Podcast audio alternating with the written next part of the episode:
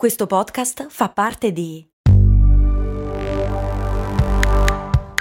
Voice Podcast Creators Company. Apre un certo languorino. Ovviamente boccone ricco di gusto. Se conosco il posto giusto. Siamo d'accordo, su, su, via. Tutti alla piadineria. È tornata la solare con crudo e stracciatella. Aggiungi salsa mango, aglio nero o peperone. Amerai ogni boccone. La piadineria, la più buona che ci sia. Ciao Gianna, io sono Francesco. Voglio solo sapere perché i cavalli saltano gli ostacoli e non gli vanno intorno. Io sono Francesco. Ciao! Ciao!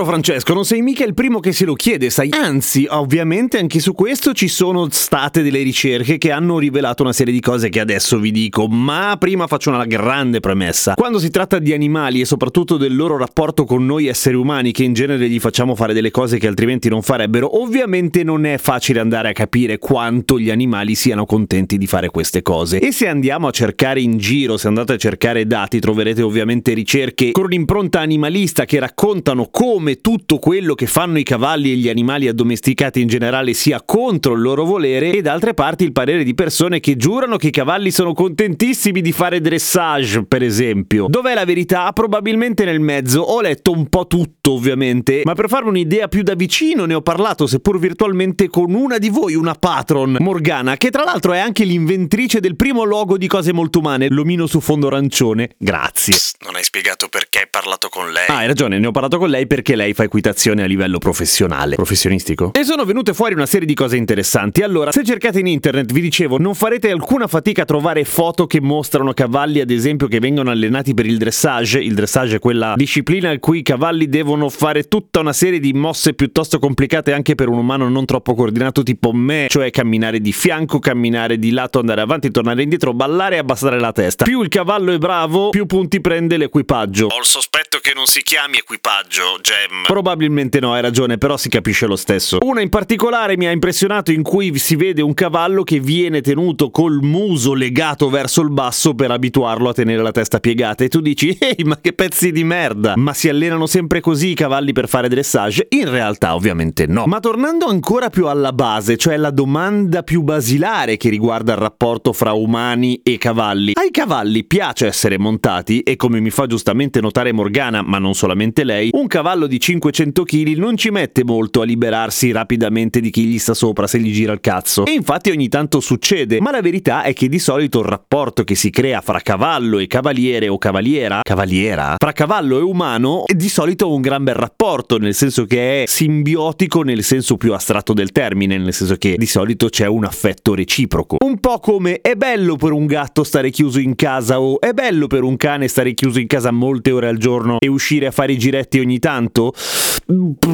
Se lo chiedi a un lupo ti dice "N- niente perché è un lupo, però probabilmente è difficile da domesticare, ma i cavalli sono a tutti gli effetti animali addomesticati, così come i cani e così come i gatti, è una storia che abbiamo raccontato a cose molto umane. E qui entrano in gioco una serie di cose, prima di tutto la selezione, vale a dire, i gatti a cui siamo abituati noi sono i gatti che sono stati selezionati più o meno volontariamente in migliaia di anni fra i più simpatici e quelli che si rapportavano meglio con noi, idem per i cani e ovviamente vale la stessa cosa per i cavalli. Non è che se vai in Camargue prendi un cavallo selvaggio, te lo porti a casa, ehi, hai vinto un cavallo da montare. No, perché quello ti ammazza e fa bene probabilmente. E il dressage, per quanto sembri, almeno visto da fuori, come una delle cose più innaturali da far fare a un cavallo, non è neanche lontanamente il più violento. Non parlo dei vari pali perché spara pali con due i perché sparare sulla croce rossa è facilissimo immaginare che noi cavalli non si divertono dal momento che si schiantano al suolo con una frequenza allarmante. Le corse di cavalli non vanno troppo lontano, ma la verità è che nella maggior parte dei casi comunque quando non si tratta di livelli professionistici o addirittura olimpici Si dice olimpionici. No, olimpionici sono quelli che vincono, olimpici sono tutti quelli che partecipano. Morto!